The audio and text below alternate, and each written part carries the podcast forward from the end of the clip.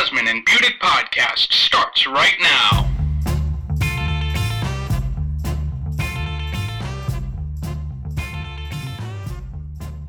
And a good evening, everyone, and welcome into the Asman and Budick Show, live on VIC Radio. We're taking you until midnight, 10 to midnight here. Jake and Dan with you. So much to get to. First show back in Ithaca, New York, after we spent the week in Houston doing shows live from Radio Row.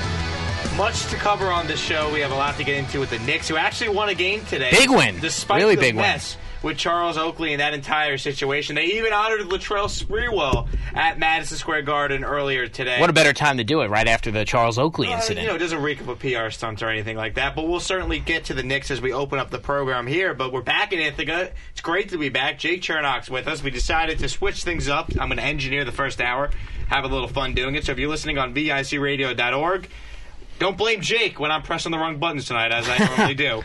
So, of course, so much to get to. We got Jason Hannigan helping us out as well. But I wanted to open up the show. We're going to talk about the Knicks and their mess, even though they did win today. Somehow lose to the Nuggets. They are a mess, though. You take call for what it is. They're still a mess. They beat the Spurs. You know, we'll get to it in just a moment. But I wanted to open up the show and just once again give a giant thank you to all our listeners who came through for us last week and shared so much of our content on social media or took time out of their day to listen to some of our interviews or live shows. Last week was unbelievable. Obviously not the game that we wanted to see, with New England coming back to win that Super Bowl, but as far as the coverage that we were able to do when we were at Radio Row, that was an unbelievable week, and I know the three of us in this room here doing the show, you know, we couldn't have had a better time, and thank you to everyone who took time out of their day to listen to some of the stuff that we posted all last week. And we got a lot of great feedback, too, a lot of people listening to our shows, whether it was the interviews or the live stuff, so we thank everyone for their support, of course, Ithaca College and the Park School for making it happen. What a week it was. It was really, from start to finish, just such a great week, being at Media Week, being at Radio Row, and then, of course, it really culminated on Sunday night in a classic Super Bowl, one I don't think we're ever going to forget. And we'll talk about the game a little bit later on in this show.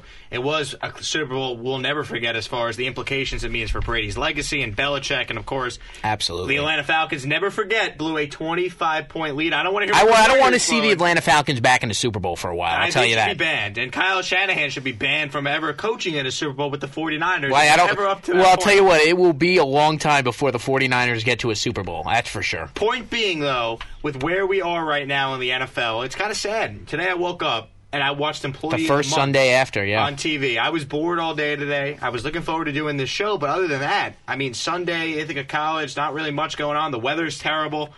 It was boring, man. Could have used a football game. I was going to say, could have used a football game. And I feel like I bet on the Spurs and this game over. I mean, that's how boring. You know what? But anytime you get that first Sunday after the Super Bowl, it's always a depressing day because it's first day, no football. You have to adjust now to go, 5-6 months with no football games, no meaningful football games. It's an adjustment, and we're in that lull period now between the Super Bowl and Major League Baseball kicking up, with pitchers and catchers reporting all this week. We really just have the NHL, the NBA, and till we get to April and baseball season comes around. Really not much going on. But once again, as we open the show, just a big thank you to all listeners last week for coming through to us. It was an unbelievable week, and it's great to be back in Ithaca, New York. But let's get to the Knicks now, Dan. Knicks, they're a mess. What else is new? But this is a mess even for Knicks standards, where you look around and you just scratch your head and go, how have we gotten to this point? And as we come on, and we're going to kill the Knicks rather than handle the Charles Oakley situation. You look at what they today. It's not even the Oakley thing. It's beyond the Oakley situation. Well, it goes back to who's running the team, sure, and being critical of James Dolan for as many years as he's owned the team. I mean, the Knicks have had one good season under this guy since he's took over as the owner. It's been a long time since the Knicks had sustained success when, Charles Oakley was playing power forward for that Knicks team that was going to NBA Finals and competing with Jordan's Bulls every year in the postseason. But now you look at where the Knicks are, and we'll get to the Oakley thing right now. We'll talk about the Knicks win over the Spurs after, because they actually played well today. Go figure, they lose to the Lakers and the Nuggets and some other crappy teams, and then they go out there and beat one of the best teams in the NBA and hold them to 36% shooting. It was an impressive win today for the Knicks. But getting back to the Oakley situation, which is what everyone's talking about, it's not so much that I think Charles Oakley did anything wrong or that he's totally excused for his behavior, because I do think he's at fault for what happened as well. It's the fact that this owner, James Dolan, goes on the Michael Kay show and accuses him of being an alcoholic, accuses Oakley, not Michael Kay, he accuses Oakley of being an alcoholic and just throws all this stuff against the wall, and he's trying to win this petty battle against the Knicks legend, and it does no good for this team. It does no good for the implications it might have on free agents who may not want to come here now. They look at what's going on with the Knicks, with Dolan, and with Phil tweaking his star player and Carmelo. It goes beyond that. And my biggest issue with this whole situation is that Dolan's trying to fight a battle that there is no scenario where he could win. And then you go to the Garden today and you have Knicks legends like Latrell Sprewell there, who hasn't been there in 17 years and whatnot. I mean, it all just seems so fake. And I know they won today, and this Oakley thing, I mean, it's only going to continue with him doing a press conference later this week. It's just been handled so poorly, and it's on this owner to have a pulse and understand that he's arguing with a Knicks legend, and when you're James Dolan trying to argue with a Knicks legend and then really argue with your fan base in a way, you're never going to win that battle. And just it makes the Knicks look stupid. It makes the Knicks look petty as an organization, and it's just a waste of everyone's time that they're treating someone like Charles Oakley, who's in the wrong too, but you're treating someone like Charles Oakley, a Knicks legend, you're banning him from the Garden and having him being thrown out by members of security and then calling him an alcoholic. Well, that's my read on this entire mockery of the situation. And I think you're right. I think the Knicks did not handle it well, and I don't think there's any situation where Charles Oakley's in the clear here. I think clearly he did some things he was guilty for, and I think security reacted in a certain way, but you're right. For James Dolan, the owner of the New York Knicks, to go on the Michael Kay show on Friday afternoon, and when you hear he's going to go on the Michael Kay show, you know it's something interesting is going to happen because he never makes public appearances. He hasn't been on the show. He hasn't been on the show in 3 years. Since they hired Phil was the last time he'd been on the show. So my thing is, when I heard he was going on the show, I said he's either going to say something really stupid or he's not going to give away anything, and he's just going to give a lot of coach speak, so to speak, and not really give any information. Well, it was the first thing. He sounded like an idiot. To accuse Charles... I don't know why he doesn't do any of that. Well, exactly, but to accuse Charles Oakley of being an alcoholic, whether Charles Oakley is an alcoholic or not, you can't have the owner of a team making accusations about one of the better players the Knicks have had in recent history, going back to those 90s Knicks teams. You can't have it. And James Dolan has got to know better than that. But my biggest problem is take this whole incident aside, and that's why he went on the Michael Kay show. He went on the Michael Kay show because he had to make sure people knew that this wasn't a James Dolan issue. He had to put all the pressure and all the guilt, so to speak, and the fault. He had to put all that on Charles Oakley. And I think that was the sole purpose of him going on the Michael Kay show. What really pissed me off as a Knicks fan and as, you know, a fan of the NBA is the fact that he went on the Michael Kay show, and when it came down to answering questions about the team and the team's performance, he wasn't interested. And he basically took no blame and deflected that onto Phil Jackson, who he's paying $15 million a year to be the president of basketball operations. The team stinks, so I don't like the fact that when he's asked a question, you know, why is the team or who's to blame about the team not being successful? Ask Phil. You know what? You own the team. And I don't have to hear that you're going to honor the 5-year contract because, well, who's going to want to work for you if you don't honor contracts? You honor contracts, yeah, but Phil's done a crappy job. He should be fired. The fact that James Dolan went out publicly now and said that he's going to stick it out for the duration of the contract with Phil Jackson? Come on.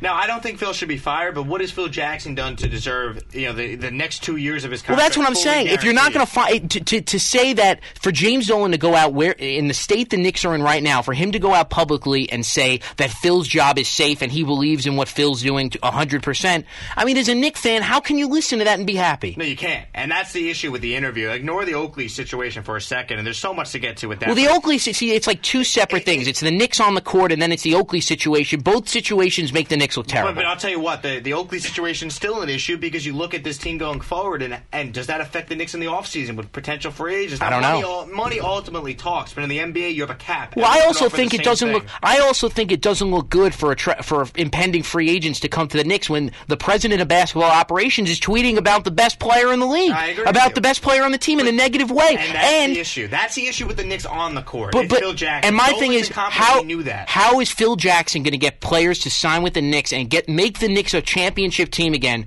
when he has ousted and thrown under the bus the best player the Knicks have had in years and is basically trying to run him out of town? The way Phil Jackson has handled the Carmelo Anthony situation from day one has been brutal. He gave him the contract. He gave him the no trade clause. He gave him the 15% trade kicker. And seriously, now, what is it, 2 years later, you're ready to throw him under the bus and try to run him out of town? I'm sorry, Phil Jackson, but that's a little ridiculous. And it's a little ridiculous also that the owner of the team is not even going to comment on it. Well, you know, the issue above anything else with that interview is it just really outlines how much of a mess the Knicks are as far as what James Dolan views the job that Phil Jackson's doing. When Michael Kay asked him, you know, would you assess Phil Jackson as the president of your team, he wouldn't give an answer and said, I'm going to honor his contract. And then the point you just made, how can I get anyone to come work here? You know what? People will work for the Knicks if you pay them. You're paying Phil $12 million a year. I don't want to hear, I'm not going to come work if I fire Phil. People around the league look at Phil and the job he's done and say, you know what? If Dolan fired him, it wouldn't be wrong to fire him. He's done a really bad job. And my issue with that whole interview, besides how the Knicks have handled this Oakley situation, is the fact that when you look at the players out there on the court and you look at this team, where are the Knicks really going as far as the direction of this team? You know, it's in limbo. You just don't know. Well, and Phil Jackson, we have no idea if he's even going to be here after this year when he can opt out. Now we want him to make a Melo trade. It's ridiculous. And Dolan said nothing about the job that he didn't comment on it. And he didn't comment about Carmelo Anthony. Dolan was asked, what are your thoughts on the way Phil has been treating Carmelo? He's tweeting about him. And he didn't stick up for a star player, so that doesn't look good either. And he just basically said, Phil could do whatever he wants. And he's picking this another petty battle, the battle with Oakley's petty and the battle with, all you fans said that I meddle too much. I'm letting Phil do everything. Well, you can't let Phil run your franchise to the ground. You can't just give... I'm not saying fire him. I don't think you should fire him just yet. But I think that if you sit back and just let Phil think, no matter what he does, don't worry, I still got 2 more years under my contract. I'm not going anywhere. I mean, where's the sense of urgency? And Phil knows that he's safe no matter what. And why is it that Phil Jackson is in control of how long he's with the Knicks for? He has an opt-out at the end of the season. I mean, it's a little ridiculous that you're paying someone $15 million and that person's going to dictate how long they're the president of your basketball team for. He's done a bad job. The Knicks are a bad team. He's done a bad job. So the fact, and I really couldn't believe that James Dolan publicly said and went out on the record in saying that he's going to honor that with everything that's happened. I mean, to say that, what has Phil done that makes him deserve to honor that 5-year contract? The only thing he's done is he won championships with the Lakers and he won championships with the Bulls. If that is what you're holding, if that is the reason why you're holding on to Phil Jackson, that there's still you believe there's still light at the end of the tunnel, that he's going to build a championship basketball team with the Knicks, and you're banking on what he did as the head coach of the Lakers and the Bulls. Come on, James Dolan. And it's time James Dolan grew up a little bit and stopped being an idiot. Well, that's the issue. He's picking petty battles. But he's an idiot. He's an idiot. You're going after Charles Oakley, and Oakley's wrong. I don't want everyone to be like, free Oakley and all this nonsense. It's nonsense. He should not have acted the way he acted while he was at the Garden. I agree, correct. There's two sides to this. Charles Oakley's at fault here. He is, and the idea that, he did nothing wrong and the Knicks just went after him, that's not true. That's not what the situation's about. And listen, I'm a big Charles Oakley fan. I've always liked him. Didn't get a chance to watch him play with the Knicks because I was too young. But from everything I heard, he was exactly what you want your power forward on a defensive first team to be. But let's not act like Dolan's the only one doing things wrong here. It goes beyond Dolan. I don't even care about this stupid Oakley situation. I care about the fact that James Dolan is running this franchise once again to the ground. And when you look at Phil Jackson, what he's done, it's not time to fire him, but to go on the Michael Kay show and say that no matter what happens, he's under contract through the 5 full years, that's unacceptable with the way this Knicks team has played this year and the way that Phil has handled certain situations, be it trade, free agency, and even the draft. Absolutely. It's unacceptable. And you know what the thing, and you kind of touched on it, and what was the story 3 years ago when the Knicks hired Phil Jackson? It was, James Dolan's got to let Phil Jackson get his hands into the Knicks and really put his blueprint on what he's going to do as the president of the Knicks. And I was like, you know what? I'm happy about that. I'm happy that James Dolan's not going to interfere in what Phil Jackson does. But let me tell you something. That's 3 years ago. 3 years later, the Knicks suck. And I'm not asking him to interfere. No, but the fact that you can't give this guy you can't write him a blank check, which it's ridiculous, did, and then say no matter what happens, he's here through the duration of his contract. You have to make what kind of business person who runs a business like that? Who pays someone to do a bad job? If someone's doing a bad job, they get fired. If you do a bad job at Fox Sports Radio, if you did a bad job at your internship and you did something stupid, you get fired. You get fired when you don't do good jobs. That's the way the world works. Here's the other problem, too. So it goes back to what we were just talking about with Dolan picking these petty fights. When they asked him in that interview, They said, what's your message to Knicks fans, that are frustrated with the way the team has struggled? Why has this team struggled this year after a lot of people picked them to be a playoff team with what they did with D-Rose and Noah and realistic expectations. In year two of Kristaps Porzingis, why is this team entering today? Now they're 10 games under 500. They were 11 going into today. Why is this team so bad? And he basically said, ask Phil. And you know what?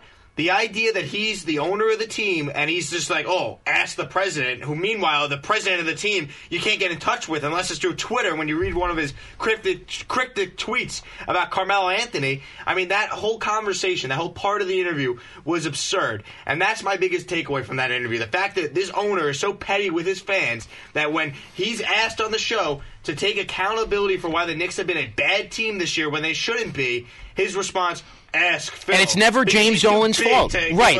Exactly. And own up to the fact that, as the owner of the team who hired Phil Jackson, who was involved in the players that are on the roster that signs the checks, he's too big to go, it starts with me, I'm the owner. He's got to take accountability. No accountability. Well, that's the thing. And I tweeted about this at the time. There, when the press conference was going, when the interview was being conducted by the Michael Kay show, there's no accountability. It was basically deflection. It's Charles Oakley's fault. Not saying it wasn't Charles Oakley's fault, but the Knicks were at fault also the way they handled it. It's deflecting it. Well, Charles Oakley has a problem, and he needs to get that taken care of. And, why is the team so bad, James? Well, you got to ask Phil. Well, Phil's not around to answer any questions, and you did this interview, Phil, so you got to answer the questions. In September, and Phil, and this is the problem with Phil Jackson. He thinks because he's an 11-time world champion, he could do whatever he wants, and it's unacceptable. And the way he's run the Knicks is unacceptable. But why can he do that? Because Dolan gave him control of his own PR and his own Twitter. He said it in the interview, and they go, "You really gave this guy a lot of power." And he goes, "Yeah, people asked me to find the right guy. I found Phil Jackson." Clearly, he's not the right guy. How can you just go on that's what's so mind-boggling about it. It just further confirms the opinions of Knicks fans because they don't speak to James Dolan often. So when he goes on and he goes publicly and he speaks, people are going to really look at what he says and dissect what he says. That's how little he makes appearances in the media. So he came out on the Michael Kay show on Friday. Kudos to him. He made a fool of himself. He looked like an idiot. And all the Knicks fans know now, officially, James Dolan is an idiot. And they have footage on Friday from the Michael Kay show to confirm it. It's just the Knicks fans have nothing to hang their hat on going forward. They have a president of basketball operations who really doesn't even seem like he wants the job, but he's being paid $15 million to do so. And you have an owner who is so laissez-faire, he doesn't seem to really care at all. And it really is disturbing for a Knicks fan base that is so passionate. He cares more about his public perception with not getting involved than he does about actually the team. And that's why he signs off. And what he doesn't understand is it's not him not being involved. When he was involved heavily, the Knicks sucked. Now Phil Jackson's involved, and he's in full control, and the Knicks still suck. So something needs to be done here. What is it? Well, it's certainly not keeping Phil Jackson, or now on February, the 10th, declaring that Phil Jackson's going to get the duration of his contract. That is ridiculous. To make that statement and to go on the record to say that you're going to give Phil Jackson the full 2 years of his contract. Now I'll tell you what. Now, if he doesn't give Phil Jackson the first 5 years, James Dolan looks like even bigger of an idiot. The whole situation is horrible. Horrible. Because you have an owner that's trying to win a battle with Oakley. He's never going to win in the eyes of the public perception. You have an owner who is once again going at it with the fans. The guy is just clueless. James Dolan is just clueless. He just doesn't. The biggest issue I have is not the Oakley situation. It's the fact that when asked about the struggles of the team, his response is ask Phil. You're the owner of the team. Take some accountability, man. Works for you. Say, you know what? As an owner, I have failed. Be contrite about the situation. Not trying to blame everyone else but yourself. Ask Phil. You employ Phil Jackson. He doesn't realize. Doing a good job. Speak to your fan base that is frustrated and has been stuck by you. The Garden is sold out every single night. Not because of James Dolan, I'll tell you that much. It has nothing to do with James Dolan. It has everything to do with the fact that Knicks fans are some of the most passionate fans in all of sports. They show up no matter what. This team has been bad for 17 years. They've won one playoff series in 17 years. And they still show up and support the team every single night at the Garden. If they're in any other market with this team, they'd never draw. If they're in any other city, absolutely. Much. Where else can you go? And you know what? Sold out every night. Dolan continues to try to make a fool out of the Knicks fans, and I'll tell you what, it is astonishing that he didn't have any comments to make about the tweets and the things that came out about Phil Jackson on Carmelo Anthony, and he didn't have anything to say about Carmelo. Nothing about the trade rumors. Nothing about anything. No offer anything. He only went on the Michael Kay show to try to boost his personal image because of what happened with Charles Oakley. He didn't want to answer any questions about the team because that's not what it's about. And when he was asked about winning, well, I'd like to win. I'd like to win. Everyone wants to win. What do you mean you like to win? You're the owner of the New York Knicks. Yeah, you better like to win. Not like he knows what it's like to win anyways. He's a loser. He's just so awkward with everything he says. But you know what? It's just brutal. It's brutal because now you won't hear from him for another 2 years. No, and now we're only going to hear from Phil Jackson when he speaks to members of the media once every 6 months. I'm so sick of them. I'm so sick of this Knicks regime. No accountability. No questions can be asked. No answers. You just get bad move after bad move. And it's, come on. The reason Phil can get away with it is because Dolan doesn't care. He does not care. No, you're right. He doesn't care. And he proved that on Friday. Yep. He really did. At 607-274-1842 is the number to call. The Asman and Budick Show on VIC Radio. Listen in. Tune in radio, of course. If you're watching us on Facebook Live, you can get us on our Facebook page as well. Podcasted on ictv.org and iTunes. This show will be the first show of the new semester here at Ithaca College that will be available on iTunes later this week. So if you miss any of the best segments, check it out on iTunes later on. Just search The Asman and Budick Show. But when we come back, there's so much to get to involving this Knick mess. We'll actually talk about their win today over the Spurs, and then we'll dive in to this situation with Kevin Durant and Russell Westbrook. I tweeted it last night, most entertaining blowout I have ever watched. We'll talk about that whole situation that went down in OKC when we come back. It's the Asman and Budick Show. We are on till midnight. We'll be back right after this. Unflippable, unflappable, unleakable. The Gusbuster is the only umbrella that won't flip inside out, rip, tear, or leak. Capable of withstanding winds over 55 miles per hour. All of our umbrellas are constructed of the finest quality materials and backed by a limited lifetime guarantee. What are you waiting for? Visit GusBuster.com and get your Gusbuster today. You are listening to the Asman and Budick Show on VIC Radio. Tune in radio and podcast it on ictv.org and iTunes. Jake Asman and Dan Budick break down the world of sports right here, right now on VIC Radio. Asman Budick Show. Jake Asman, Dan Budick with you. And how about our old open playing to take us back? Jake Siegel, baby. And it's funny you mentioned Jake Siegel. We did an interview appearance with Reed and Roberts right before the show. That's the show that precedes us from 8 to 10 p.m. And they asked us about our experiences at Radio Row. And it was funny because Jake Siegel was down there with his ABC and Fox Alaska affiliate covering the big game for his station. And we got a chance to reconnect with him. And, you know, it's funny. Jake Siegel was the original update anchor. The original update anchor, right. And he's when we first went on VIC. And he's forever the voice of our rejoins. And we got to reconnect with him in Houston. It was really just magical. He did. How about the fact that he had us on his newscast, his sportscast? Yeah, we did a little package. Yeah, it was pretty cool. So thank you to Jake Siegel for... If you live in Alaska, you probably saw it. Yeah, if you live in Alaska, you've heard of the Asman and Budick Show, we think. Can't confirm it with a K, as Jake would say. Right. But it is very true. But let's get into Durant and Westbrook now. Dan, you watched the game with me last night at the apartment. Watching that game, the reaction was honestly about what you would expect. And I love all these people that come out on social media or in sports media and try and argue why Thunder fans should have cheered Kevin Durant. Anyone that tries to make that argument with a straight face, I just don't understand. To expect Thunder fans who had their hearts ripped out by this guy and left, whether or not you think that he has the right to leave, and of course he does. His contract expired. He was a free agent. He could sign with whatever team he wants. But the idea of this fake outrage that, oh, how dare they boo Kevin Durant. You know what? Thunder fans have every right to boo Kevin Durant. And Kevin Durant had every right to leave. That's my whole read on the situation. You know what? Durant... didn't want to be booed? Well, you know what? Don't leave the city and join the team that you just blew a 3-1 lead against, and now you're going to go join them after they won 73 games in the regular season. And yeah, exactly. And it's not like he just left the Oklahoma City Thunder. He left the Thunder to go to the team that beat them in the playoff, their direct competitor in the Western Conference. It's not like he went to an Eastern Conference team like the Celtics or the Hawks or a team like that. He went to the Golden State Warriors, a team that, right, you said it, they blew a Oklahoma City blew a 3-1 lead in the Western Conference Finals last year, and this is the same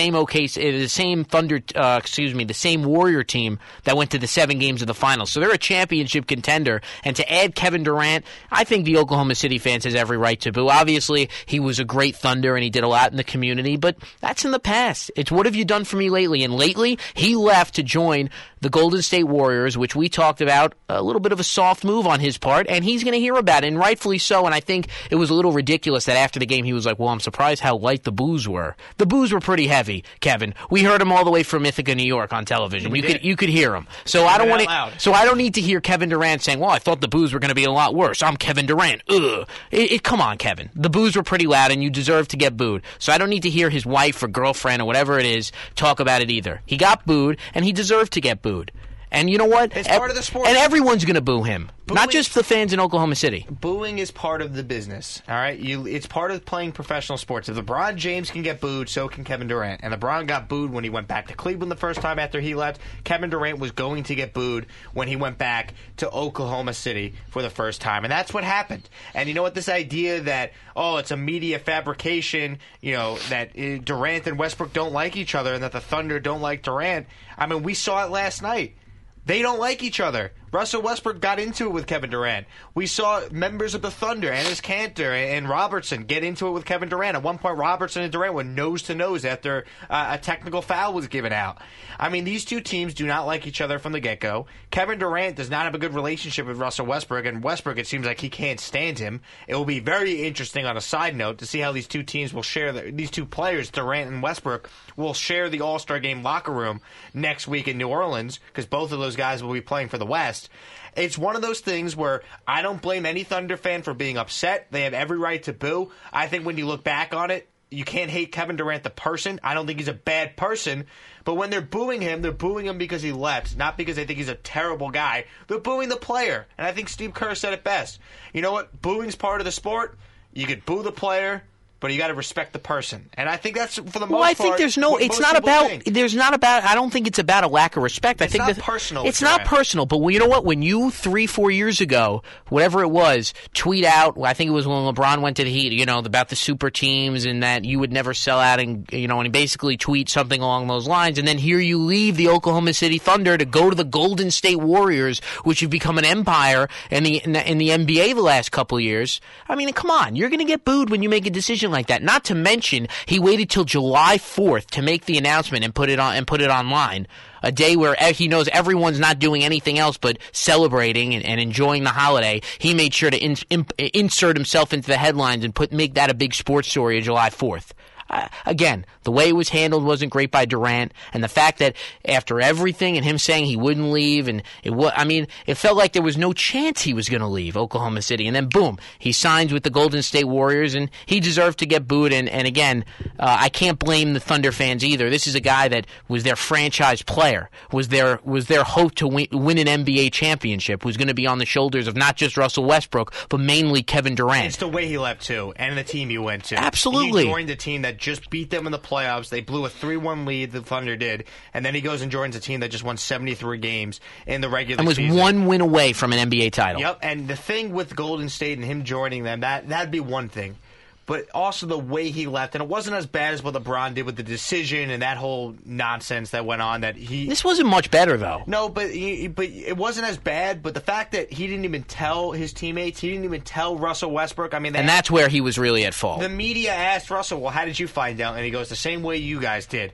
I mean, that's a guy that we were told how close Kevin Durant and Westbrook were. I mean, these guys were like brothers. Everyone said. I know Thunder fans that said that, you know what, Durant's never going to leave. Him and Westbrook are too close. If they're going to leave anywhere, they would leave together.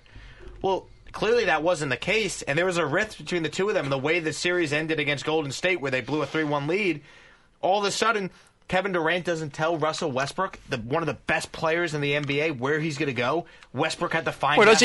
up what he's going to be doing, or he's thinking about leaving, doesn't want a conversation about it. It's different if Durant goes to Westbrook and probably says, listen, I'm thinking about leaving. I want to give you a heads up. I think I'm going to leave. If he has that conversation with Westbrook, I'm not saying they're going to be buddy-buddy today, but maybe there's not as much animosity. So Durant's at fault for the way he left. He has a right to leave. And where he went. I'm not going to blame him for leaving. It's in his contract. He was a free agent. He earned the right to pick where he wants to go play if he has contract offers to go play with a certain team.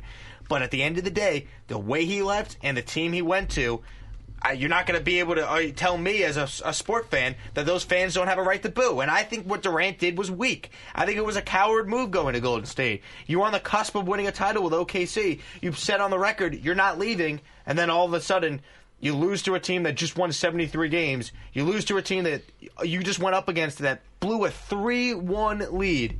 And you go join them? I mean, if I was a Thunder fan, I'd be crushed too, and they had every right to react how they did last night. And I'm with you on what Kevin Durant said after the game. I don't need to hear him go, "Oh, honestly, I thought it would be a little out." Come on, it was loud enough. You want here's some PR 101, Kevin. How about you just go out there and say, you know what? I respect Thunder fans. I appreciate the support they gave me when I was here, and I understand that they're going to boo me. It was just another game for us. I'm happy we got the win, and move on. That would have been it. He didn't need to say it wasn't loud. You know, I thought it was going to be a lot louder. You know what? Why alienate the fan base? Exactly. Why even take a shot at the fan base? A fan base that really treated you great when you were there, and they have every right to be upset about you. That's the thing is, like, Kevin Durant almost made it sound like, you know, in his post game interview, to a certain degree, that, you know, that almost like the fans didn't even have really a right, or that it was somewhat disrespectful to a certain degree, and that just wasn't the case. I think the fans, I agree with you, Jake, I think those Thunder fans have every right to boo and hold up the signs, because like we said, when you go out and say that you're not going to leave and you're committed to Oklahoma City and committed to the fan base and committed to playing alongside Russell Westbrook, and then you leave so abruptly on July 4th, and Russell Westbrook didn't find out about it until, I think he was wasn't he in Rio? Weren't they playing already?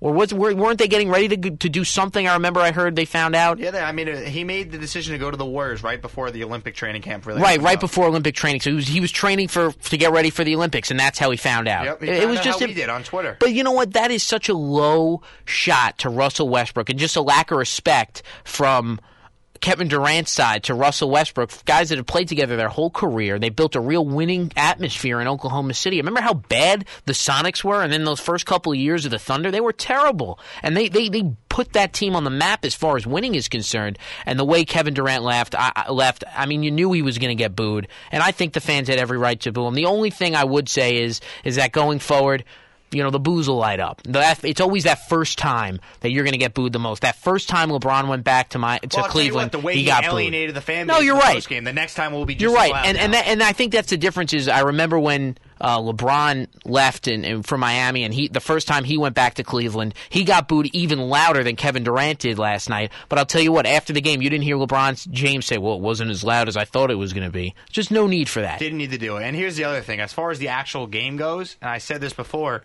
that was the most entertaining I've ever watched. Was. I mean, we were waiting to see if Westbrook was going to get in Durant's face again, or they were going to throw punches, or there was going to be a brawl between the two teams. You had Draymond Green getting into it. And how often do you see the fans still, like the home fans, still into a game when their team is getting blown out by 15 points? And that's the problem with these two teams. You know, Russell Westbrook is an otherworldly player. He's terrific. He's the MVP of the league. I don't even think it's a debate. You know, he's averaging a triple-double, and without him, the Thunder are – with him, the Thunder are a playoff team. Without him, I mean, they're one of the worst teams in the NBA. I mean, that's how good Russell Westbrook has been this year. He's averaging a triple-double. The problem is, when Westbrook came out of that game last night, I mean, you saw it. The Thunder had no answer. The Warriors went on a big run. They went up 20. They're not as talented as the Warriors. And it's not really a rivalry, because every time they played this year, that was the third meeting between these two teams. All three games, for the most part, have been blowouts, and Durant's played well in all of them, and Westbrook has put up the numbers, but he's by himself, and it's unfortunate because Durant leaves the Thunder, all of a sudden Westbrook's by himself, and as good as he is, and he'll win you a lot of games because of how good Russell Westbrook is, they just don't have enough to compete with a team like the Golden State Warriors. They don't, and that's another thing. When you lose Kevin Durant, you don't only lose a player, you lose your chance at winning a title because you can't fill the shoes of Kevin Durant. You know, that's a star player. That's a once in a generational player as far as skills are concerned. You can't fill his void in 4 off seasons, nonetheless just one. So they're not on the same level as the Warriors. I mean, there's no doubt they lost Kevin Durant, and that was a big part of the reason why they were able to get to within one game of the NBA Finals last year, because of the contributions of the duo of Westbrook and Durant. And I agree with you. I think Russell Westbrook's been the best player in the league this year. He is the MVP of the NBA. I think it's not even a question. I don't know how you could give it to anyone else. It's not even a question. And I know Harden's been great, and Kawhi Leonard's had a great year. And honestly, if you really want to name an MVP, you could give it to LeBron could win it every year. But here's the thing. When you're averaging a triple-double, you lose a top-3 player in the league in Kevin Durant, and you're still battling for a playoff spot in the middle of the West, I don't know how you give it to anyone but Russell Westbrook. No, he's the MVP of the league, and I don't want to take anything away from him no matter where the Oklahoma City Thunder finish. But the bottom line is, when you lose Kevin Durant, and they knew this coming into the season— You're not going to fill his void, and when you're going up against the Warriors, you're probably going to lose. They're probably going to lose, and that's not taking anything away from Westbrook or Oklahoma City. They're just not as talented as the Warriors are. The Warriors are one of the most talented teams we've seen in 10 years in the NBA. They're that good.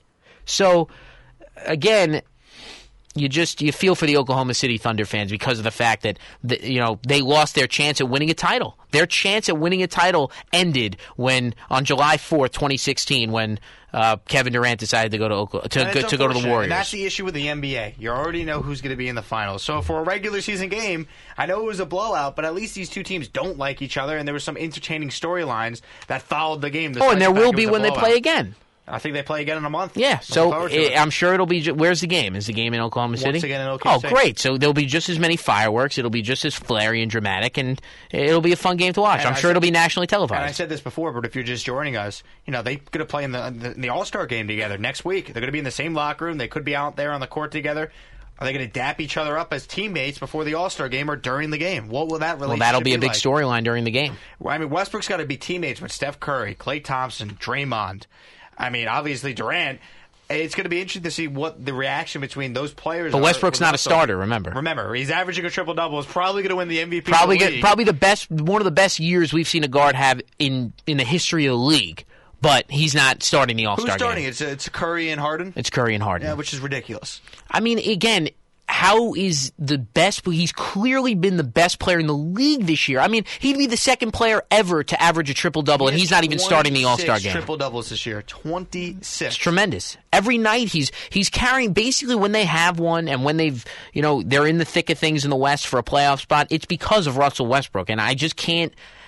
He's the MVP of the league. I mean, I look at the best players in the league this year, and you're right, you could give it to LeBron every year, but as far as 2017 is concerned, the best player in the league this year has been Russell Westbrook, and I was astonished that he did not get it, that he was not voted in as a starter for the Western Conference. I couldn't believe it. Well, it shows you the flaws that is NBA All-Star voting.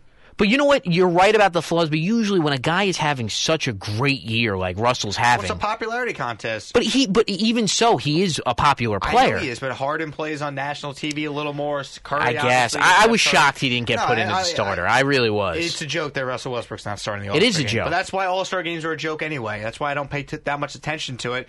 The only time we ever talk about All-Star games on this show is usually when someone gets snubbed that should have been. Should not have been. Yeah, it's usually. That's what we're talking about right now. And that's what we're talking about now. We're not going to break down the game. What do you think's going to win, the West or the East? Do you care? They'll each score 200 points. Yeah, and maybe they'll play hard for the final 3 minutes of the game. If we're lucky. I might be asking a little bit too much. Maybe we'll see a little Westbrook alley-oop to Kevin Durant to end the game. I'm actually interested to see what their reaction is like between those two guys. Or who's coaching the All-Stars? Is it Kerr? Is Steve Kerr going to be in charge of coaching the All-Star game, or is it Popovich? Who's coaching the West? I feel like it's Popovich. I feel like it is Popovich because there was something about the fact they didn't want Tyronn Lue coaching it again for the second straight year. I remember that was a thing about a month ago when the whole voting came out, and that came out that Russell wasn't starting. I feel like it's not Kerr, but I could be wrong. Looking it up right now, but I'm curious to see who's coaching because a lot of it depends on who the coach is going to be as far as handling the egos of Westbrook. Let me ask you, do you think that it's going to be an issue or something you'll be able to notice on television? I think they should be able to keep it somewhat professional. I'm curious. It'll be interesting to see. And Steve Kerr is coaching the West. So it is Kerr. Who's coaching for the East? Brad Stevens. Oh, Stevens. Okay, because I knew they didn't want Lue coaching again. That they didn't want Tyronn Lue back in. Well, remember, did Lue coach the All-Star game last year? After David Blatt was fired? Well, he did. Yes, I think he did.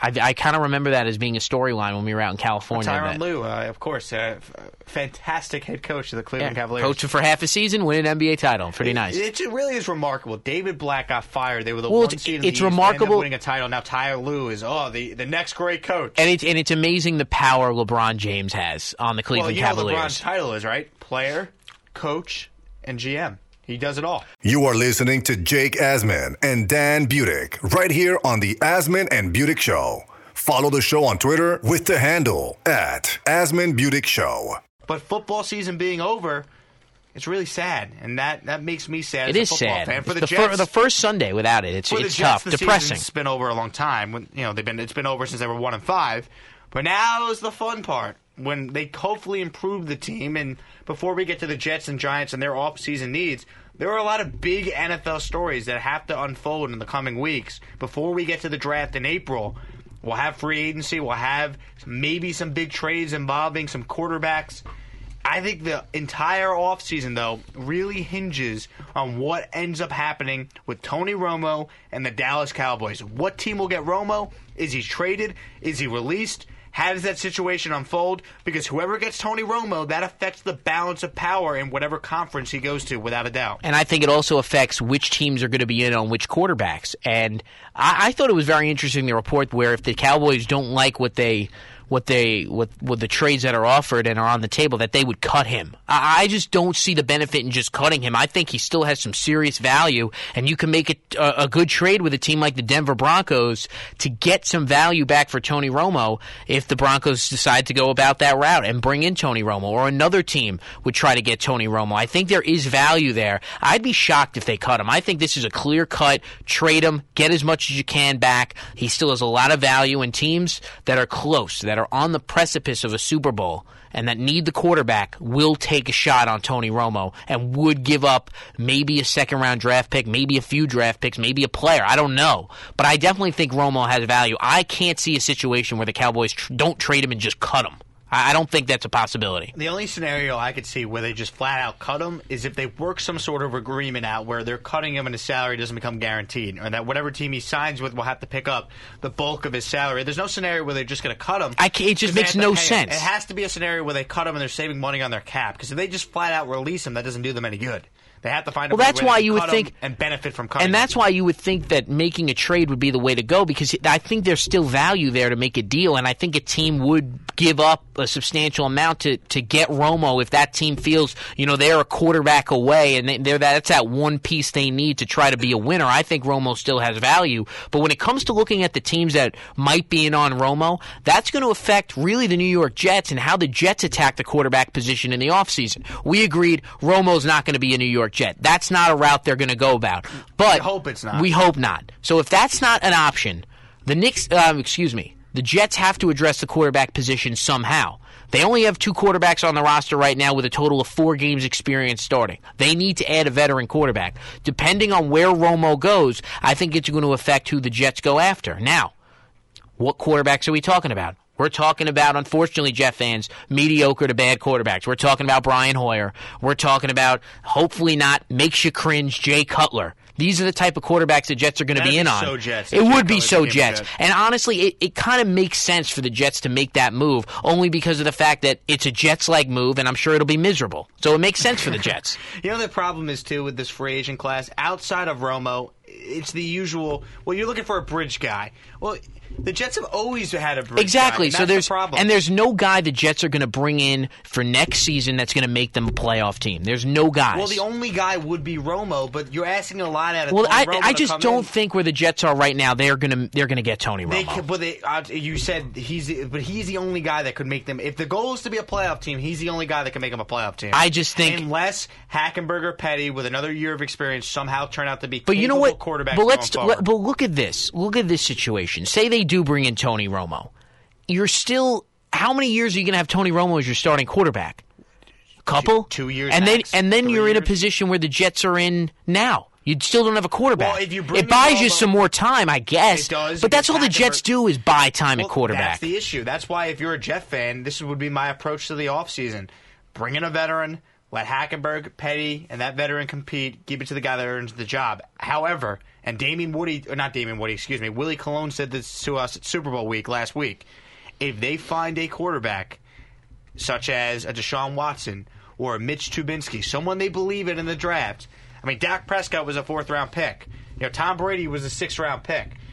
Russell Wilson was a third-round pick. If they find a quarterback that they believe in, draft him. The issue is they drafted Hackenberg in the second round. They must think that he's the guy, so I don't want to draft another quarterback just for the sake of drafting a quarterback. But that should not stop you at pick number 6 in the draft in April if the Jets are looking at themselves going, you know, we really think insert quarterback is the guy. Take that guy. Don't let it stop you. But we'll know because at that point, free agency would have already happened. Are they drafting a quarterback if they sign a Jay Cutler or if they sign a Brian Hoyer? That's a good question. And then there's a lot to be determined. And the direction they go at quarterback will tell you what Todd Bowles and McCaggan think as far as their job security. If they go for the quick fix and try and get Romo, that tells you, oh, my God, we're on the hot seat. We need to win games.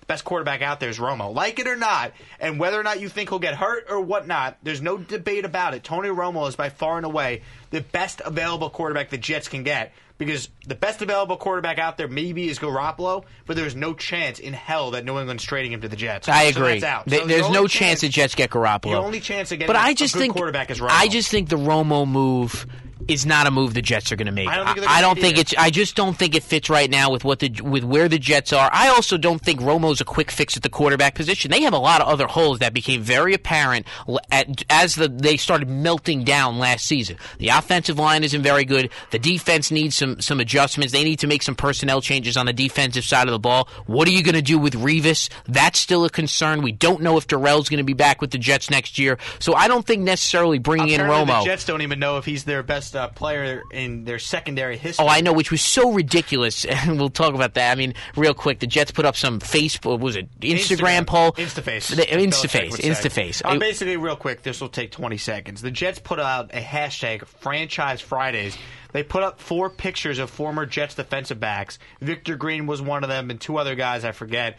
Revis was the 4th. And go A, B, C, or D. Revis was C. And they go, who's the best Jets defensive back of all time? As if there's any debate. That is ridiculous. Revis. A ridiculous debate, but hashtag Franchise Friday. But going back to the point, you don't know what's going to be with Revis for next season. Romo doesn't make sense. So if Romo's not the move, you know, you're talking about a second-tier quarterback to try to bridge the gap, and again, bridge the gap to who knows. Are they going to draft a quarterback? If they like Deshaun Watson, I'm with you. Go out and take him. But then, why did you take Christian Hackenberg last year in the second round? And that's the problem. We have 2 quarterbacks on the roster that have 4 games experience starting. There's not enough experience there to tell me Bryce Petty's going to be a good NFL quarterback, and obviously we haven't seen Hackenberg at all. We don't know what Hackenberg's going to be. Here's what's probably going to happen, and it pains me, but I'll tell you what. Petty, Hackenberg, insert veteran. They will not draft the quarterback at number 6 because they took a quarterback in the second round. I agree with you. The Hackenberg pick, if it turns out to be as big of a failure as it looks like it's going to be right now, that will really hurt the Jets because what will absolutely happen is whoever they don't take at 6, whoever gets the next quarterback after the Jets, people are going to be killing the Jets. How could you not take this quarterback?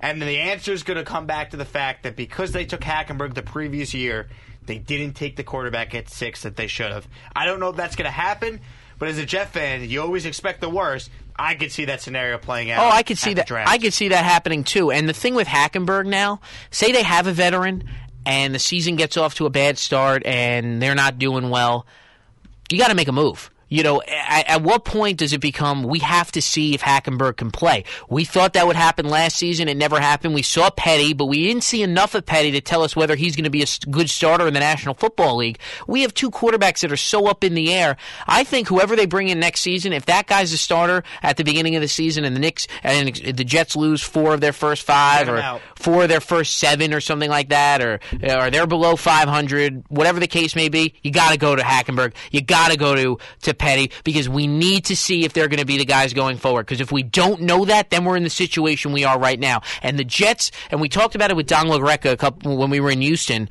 last week. We talked about the fact, why didn't we see Petty earlier? Why didn't we see Hackenberg at all? Wouldn't it have been beneficial to see these guys play maybe 5 or 6 more games than we saw? We didn't even see Hackenberg, but wouldn't it have been beneficial? Forget Hackenberg. Wouldn't it have been beneficial for the Jets next season to see 4 more starts out of Bryce Petty? You can't tell me it wouldn't have been. Of course. And so the issue for the Jets, besides quarterback, is what can they do to improve going forward? Rebuild this offensive line. Rebuild this secondary. If they're not going to be good next year because they don't have a quarterback, you got to put other pieces in place. Look at the Cowboys, for example. They were horrible when Romo went down 2 seasons ago now. They still had a great offensive line, so when they got Dak Prescott, when they found the quarterback, they were ready to win. When they inserted Ezekiel Elliott into that offense, they were ready to win because they had a good defense and a great offensive line and good skill position players. Anunwa looks like he's going to be a good player. Robbie Anderson looks like he's going to be a decent player. Eric Decker's still under contract. You could win without a great quarterback.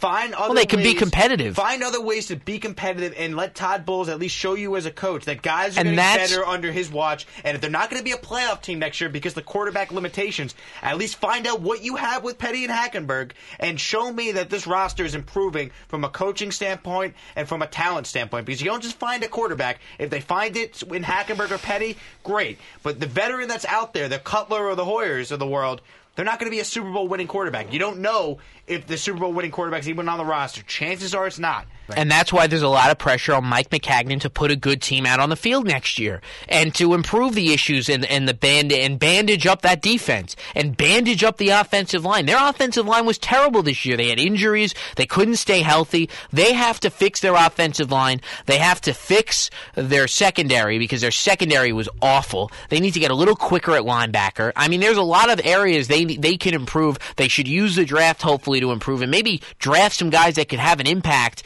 a major impact in a positive way on this team in 2017. I'm tired of seeing the Jets draft guys who end up getting cut in the 4th or 5th round, end up getting cut midway through the season. They need to find guys in the draft that can play on this team and be contributors to an NFL roster. This is a huge trade. It is. This is a huge offseason for McCagnon because you know he's not going to solve the quarterback situation. Well, he's that's a given. He's fighting for his job. So if that's the case, put a team out in the field that's talented and try to get the best you can out of your roster, because last season we didn't see the Jets get anything out of their roster. The coaching wasn't there. McCagnon's personnel, the moves he made, the guys that were brought in last season. Guys regressed. That was the most concerning part. Guys regressed. They didn't continue to improve off that 10-6 season from a couple years ago. So McCagnon, the pressure's on McCagnon. I think he's on the hot seat here. I think Bowles is on the hot seat too. They have to not show that this team's going to be a championship team next year, but show that they're going in the right direction, that we're going in the positive direction to move towards maybe 3 or 4 years down the line,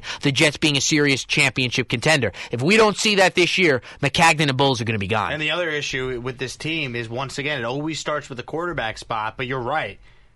Is Todd Bowles the right coach or the GM? And if you're not going to be good, what can they do to prove that they still are? And that's the biggest problem, because usually you judge a coach and a GM by wins and losses. But if you don't have a quarterback next season, it's tough for me to say Bowles is doing a bad job, Bowles is doing a good job. I need to see the team improve other ways. I need to see the defense play a heck of a lot better next year than it did this year. I need to see the offensive line perform a heck of a lot better than it did a year ago. And I need to see Todd Bowles not have issues with the players. Keep the locker room together. Last season, the issues with Sheldon Richardson and Brandon Marshall towards the end of the season, and the way Todd Bowles handled the quarterback situation and answered questions on it week in and week out, the way he handled himself was terrible.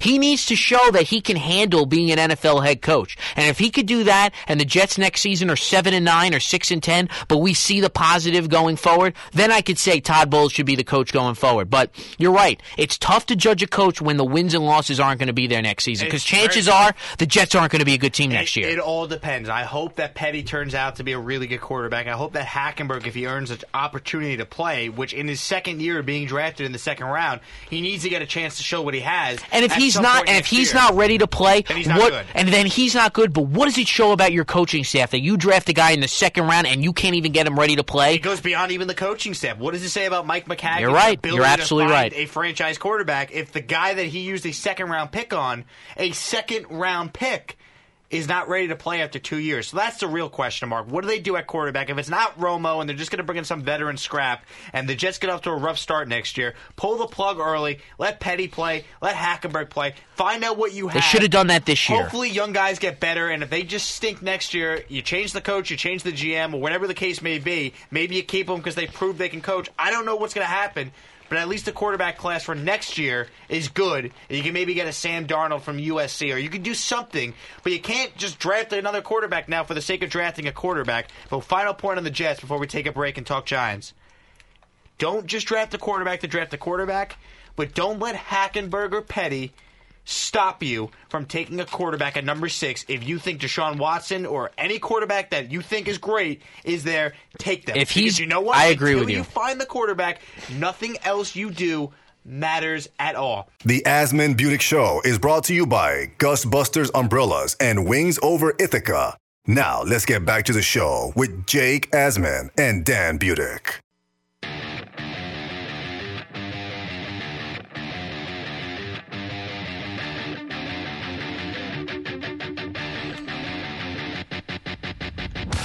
Asman and Budick Show, vicradio.org, taking you for another 20 minutes or so.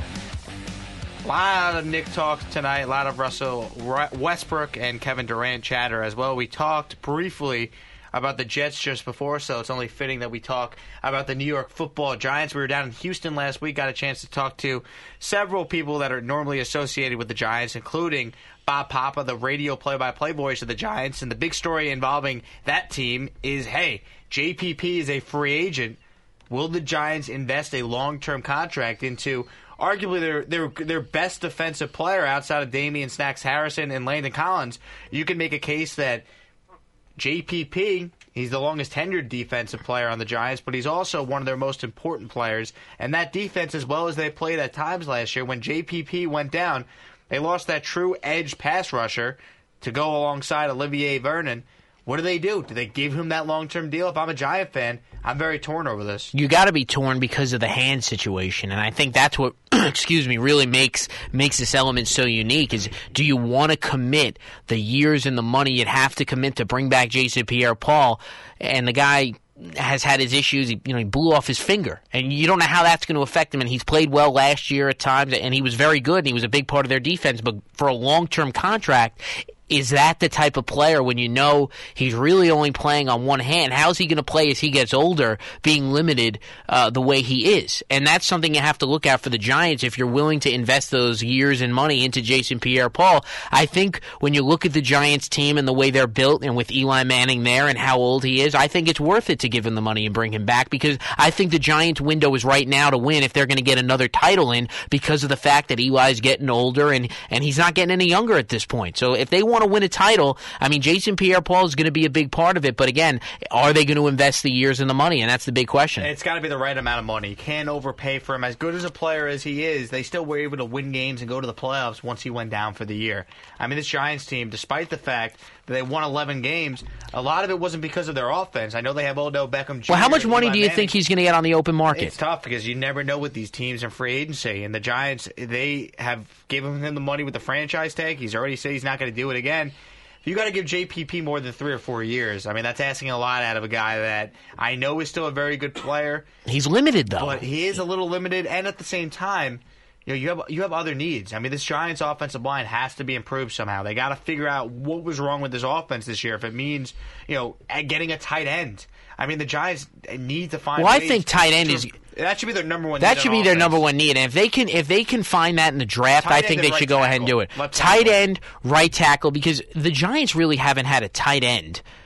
I mean, Kevin Boss, that's in. Jake Ballard was pretty good the Super Bowl year. That second Super Bowl year, he was good. He had a good season, and then he left. They had Bennett for a year. I mean, Will Tye was their tight end last year, but he's not a focal point of an offense. Will Tye is not a tight end you get up for and is a prolific a receiver in the Giants offense. If they can find a tight end somewhere, I think that'd be a big boost. But then again, solidifying the offensive line, because you can't allow Eli to take some of the hits he took towards the end of the last season. And that's the thing. Their window is right now. That's a great point. Eli Manning is not getting any younger. That's why you don't want to overpay for Pierre-Paul, but if you could bring him back at the right price, you want to do it. You're inclined to do it because of the fact the Giants might be able to squeeze one more title into Eli Manning, and the time is now. The issue with Eli is, and Bob Papa told this to us when we had him on the show, if you're a Giants fan, really take a listen to that interview. Bob opened up about the Giants and what it was like covering this team this year when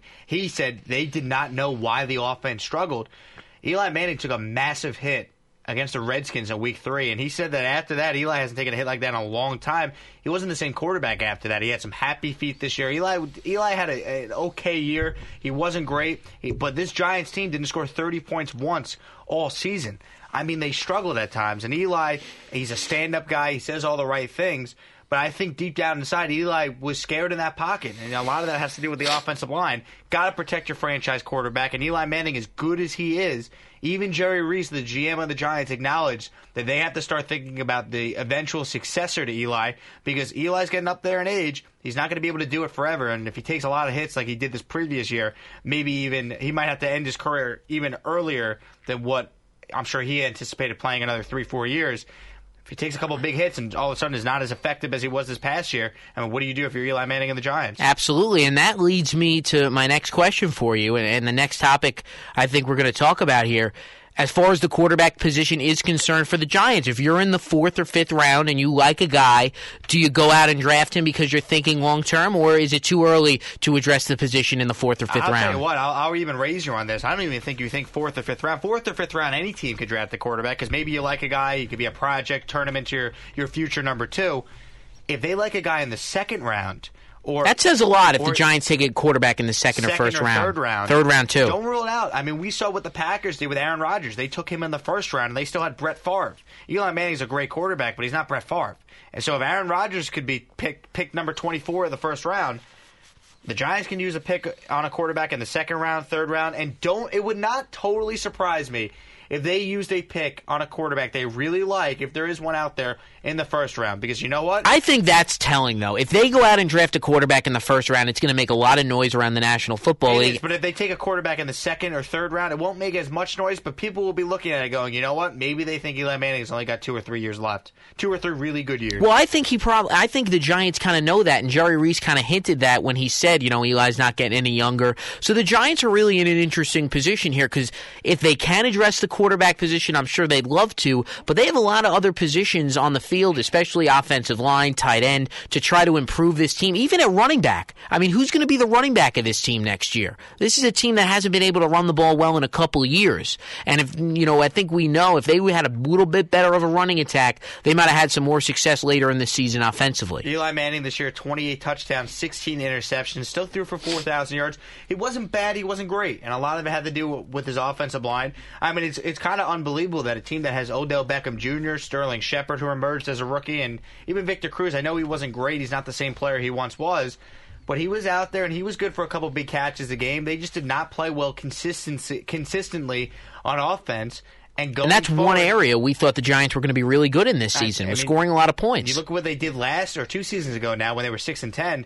It wasn't the offense. You know, the offense put up a lot of points. It was their defense. You kind of flip the script a year later. They go 11-5. Somehow they go 11-5, and we're talking about the offense being a struggle for them all season. They got to figure out what the issue was. Got to go back on film and evaluate.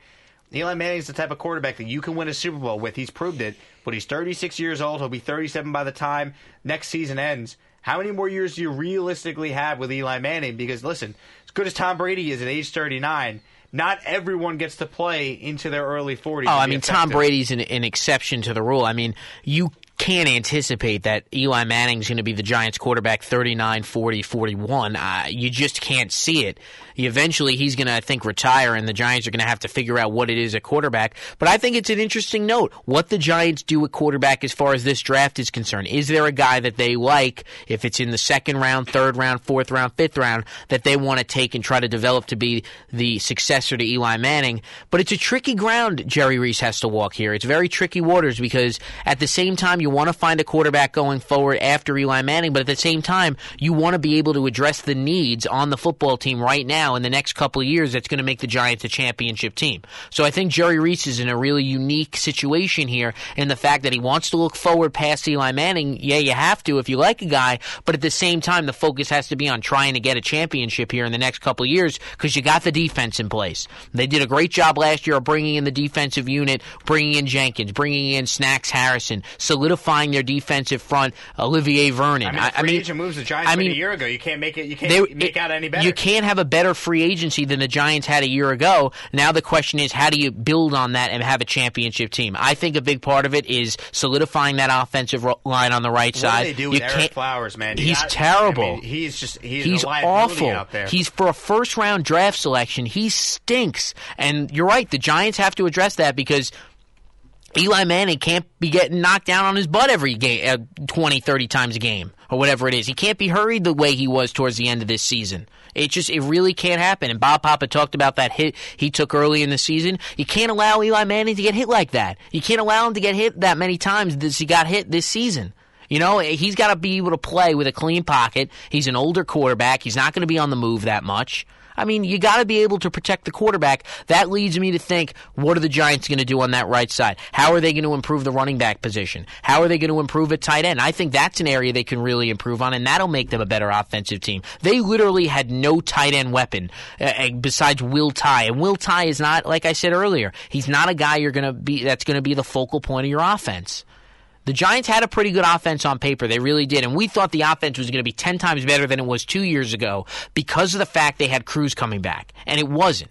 And they had Shepard coming in. And it wasn't. They did not anticipate this line being such an issue. And the other question is, what do they do at running back? You know, it's a big question. This is the team that has Shane Vereen. I know he's missed some time last season with injuries. They still have Rashad Jennings. And at the end of the year, we saw the emergence of Paul Perkins. The question becomes, do they believe in a Paul Perkins going forward? Do they draft a running back? Do they sign a running back? How can they improve their running game? Because for the most part, the Giants did not run the football well at all last year. It took them to the final game of the regular season for them to have a 100-yard rusher.